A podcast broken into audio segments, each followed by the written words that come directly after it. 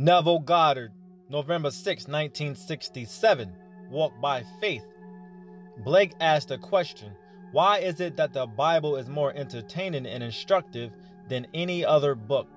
Is it not because it is addressed to the imagination, which is spiritual sensation, and only immediately to the understanding or reason? The one book called the Bible is composed of sixty-six books. Take this challenge. Read each book as though the depth of your soul is speaking to your surface mind, as though the ineffable imagination is speaking to the human imagination, and not to your immediate understanding or reasoning mind. Let us examine this thought.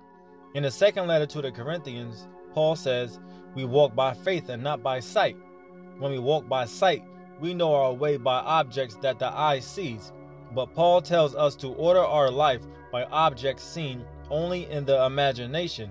In other words, when you know where you want to go and what you want to be, you are told not to rearrange your physical structure, but to walk by faith, viewing only the rearranged structure of your mind. And if you will remain faithful to that state of consciousness, what is seen only in your imagination will objectify in your world. Paul now adds another observation, saying, this one thing I do, forgetting what lies behind, I strain forward to what lies ahead. Paul's goal was the high calling of God in Christ Jesus, but you need not have such a goal. Your desire could be a successful business.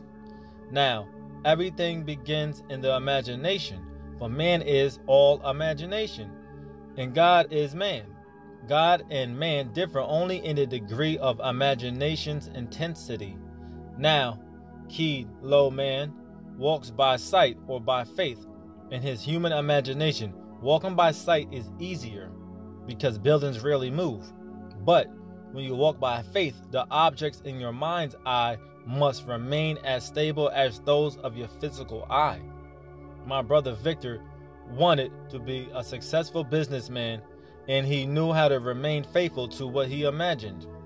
In nineteen twenty-four, when our family didn't have a cent, Victor rearranged the name on a building in his mind's eye to imply we owned it. This he did for two years when, without any more money than what he started imagining, a casual acquaintance purchased a building for us without collateral for fifty thousand dollars. Eight years ago, we sold the building to a bank for eight hundred fifty thousand dollars, and there is no capital gains tax in Barbados. Walking by faith every day as Victor passed that building, he saw J C Goddard and Sons on the marquee in place of the existing name of I N Roach and Company. Sight told him the building belonged to another, but faith said the building was his. By simply rearranging the structure of his mind every day for two years, our family's fortune changed.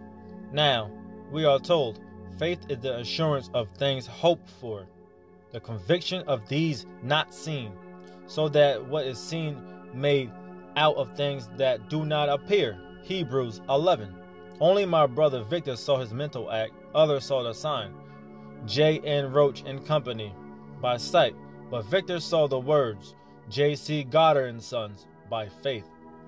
Someone asked Blake what he saw when he looked at the sun, and he replied, I see a host of angels singing, holy, holy, holy, Lord God Almighty.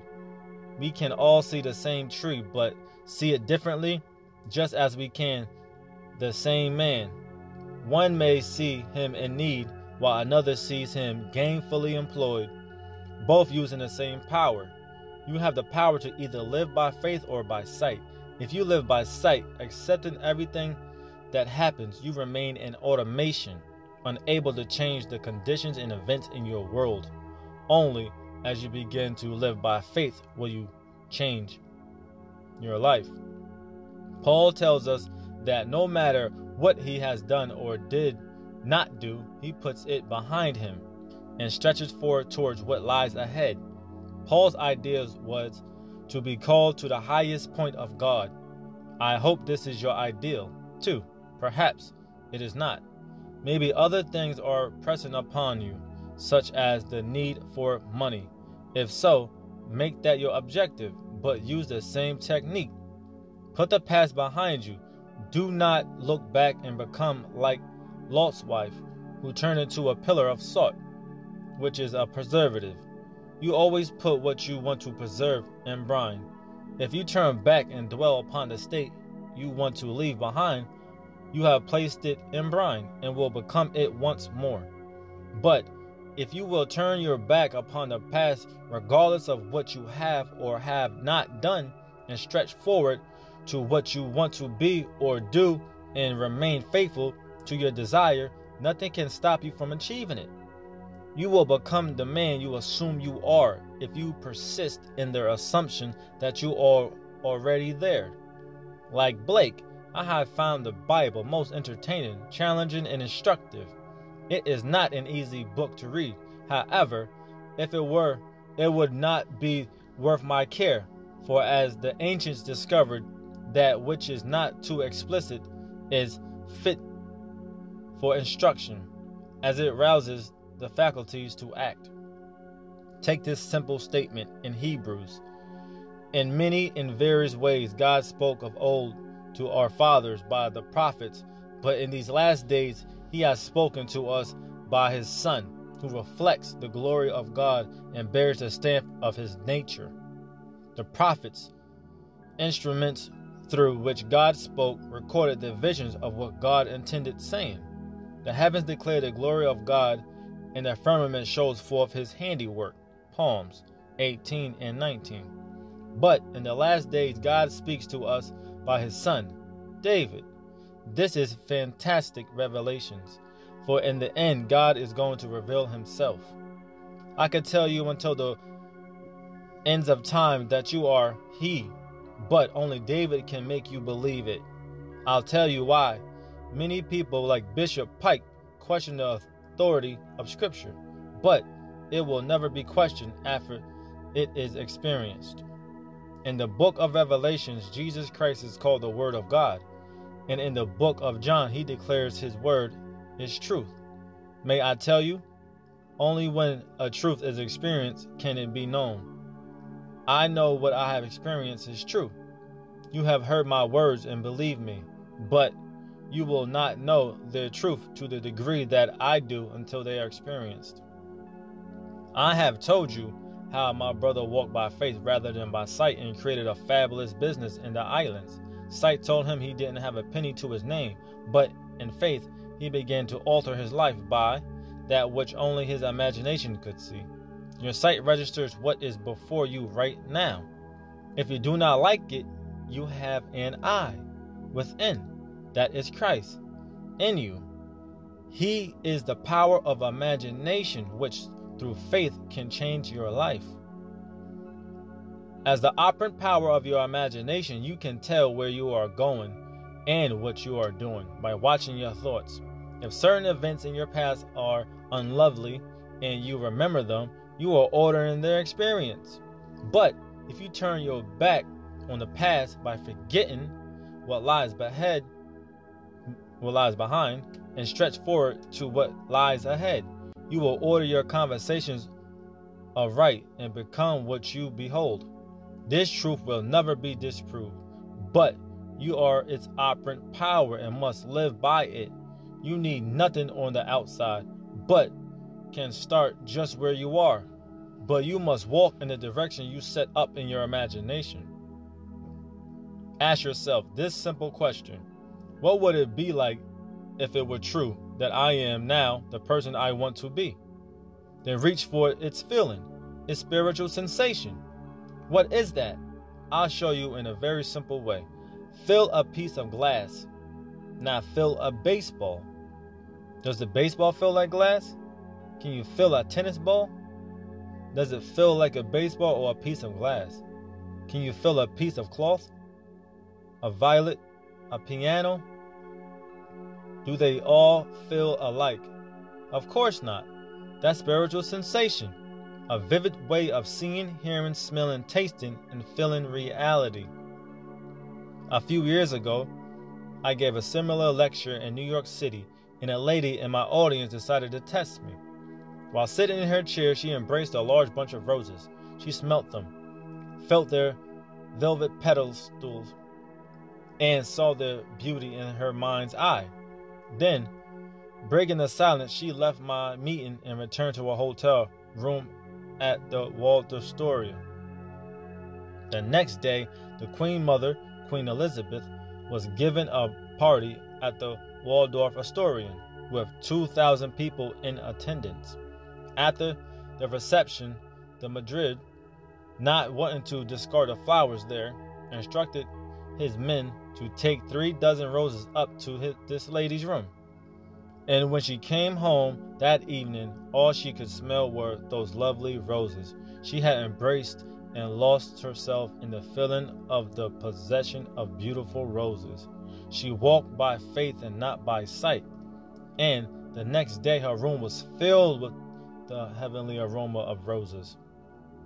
Now, perhaps because of its memory, you find yourself continuing to look back at what you were and are, and not ahead and to what you want to be. If you will order your conversations aright right now, the truth will happen in the simplest way. A seamstress and dress designer I know wanted more money. Using her imagination, she held an envelope in her mind and listened to the paper tear as she opened it. Shaking the contents out, she counted the money to the very penny. This she did for seven nights. On the eighth day, a lady called offering her job, which paid her to the penny what she had imagined. Do you know that lady could have counted out much more and she would have received it, but she was quite satisfied with the amount she had imagined. Now, if there is evidence for a thing, does it matter what the world thinks? Could you ever take this lady's experience from her? No. The truth experienced by her parallel scripture. But all things are possible to one who believes. How did this lady believe what she was imagining? She did it by bringing forth all of her senses to bear upon this event, using her sense of hearing. She heard the paper tear, shaking the contents of the envelope. She heard the money fall on the table. She felt the envelope and saw the bills inside. Do you know money has an odor unlike anything else? So you can smell money. She determined what she would do if she had the money, and she did it. Another lady went to Stern's department store in New York City, saying to herself, Neville says I can have anything I want if I will imagine and believe in my imaginal act. Having no money, this lady walked over to the hat department, took off her hat, and tried on a new one. Walking around the area, she admired herself in front of all the mirrors, but when she returned, her hat was gone. When she described it to the sales lady, she learned that her hat had been sold. The section manager was called in, and he told her to take any hat she wanted, compliments of Stern's. She liked the one she had been wearing, so she left the store with her new hat on her head, and she hadn't paid a dime for it. Here's another story of a similar nature. This lady's profession was that of being a lady of the evening. She attended all of my meetings, and one day she said to me, "You know, Neville, the strangest thing happened. You told me that I could have anything I wanted if I simply imagined it. One day I saw a beautiful hat in the window of a department store on Broadway. It was eighteen dollars, but I loved it, so I imagined wearing the hat. As I walked up to the street, I kept looking at my reflection in the shop windows, seeing that hat on my head. Arriving home, I imagined placing the new hat in the closet uh, instead of my old one. Every day for the next week or ten days, as I put on my old hat, I imagined it was a new one. Then one day, a friend called and asked me to come see her. While there, she brought out a hat box and said, I must have been insane when I brought this hat. I wouldn't wear it to a dogfight. Yet, strangely enough, I feel it would look lovely on you. She opened the box and brought out not a hat, but the hat, the very hat I had seen in the window and wore, worn in my imagination. Then she asked, Neville, why didn't God give me the money to buy that hat myself? instead of giving it to me in this manner. Knowing her profession, I said, Anne, do you owe any rent? And she replied, yes, two weeks.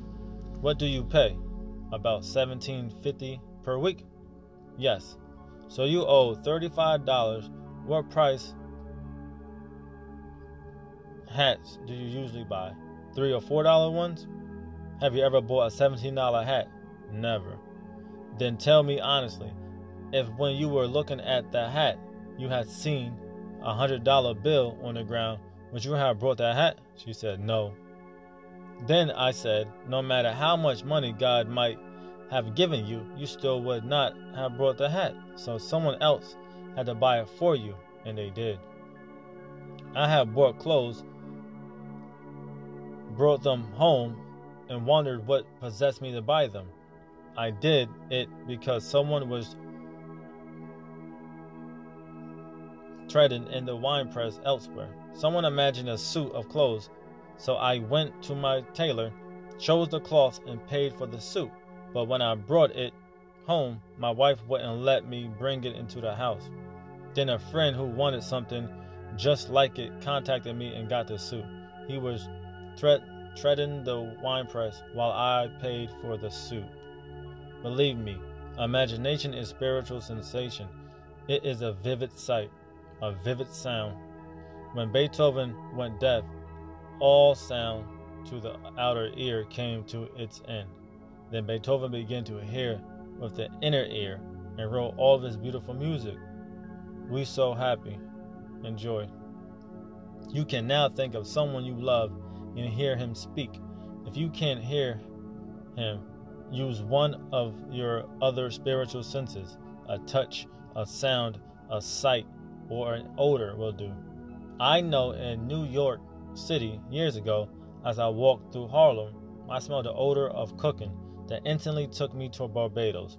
Although I was physically in Harlem, my senses of smell told me I was two thousand miles away in Barbados. You can remember a sound, a touch, a sight, and put some put yourself any place. Like Paul, learn to walk by faith and not by sight. Forget what lies behind and stretch forward to what lies ahead. In the third chapter of the Philippines, Paul names his desire as the calling of God in Christ, but it need not be yours. I urge you to try this, for your life is forever. Nothing dies. The little rose that blooms once blooms forever, for nothing passes away. If a loved one ceases to be in this little sphere, he doesn't die, but is instantly restored to life to carry on his wonderful journey in this age until that moment in time when God speaks to him through his Son, who calls him Father. Only then will he know he is the author of this world. Then his journey will be over, and when he takes off his little garment, it will be for the last time. Paul tells us in Philippines, I desire to depart and be with Christ, for that is better by far, but it is more necessary that I remain in the flesh on your account. Paul longed to depart and be one with God the Father, but he knew it was necessary for him to remain in the flesh and continue his instruction, just as I do. Take my words to heart and achieve your every desire. Learn to walk by faith and not by sight. And, like Paul, turn your back upon everything you have ever accomplished and go forward by faith towards the goal you have set for yourself, knowing what you would see if your goal were reached, how you would feel if you were there, what you would now do if it was true. Walk in that state, and you will achieve every single goal you imagine. Now let us go into the silence.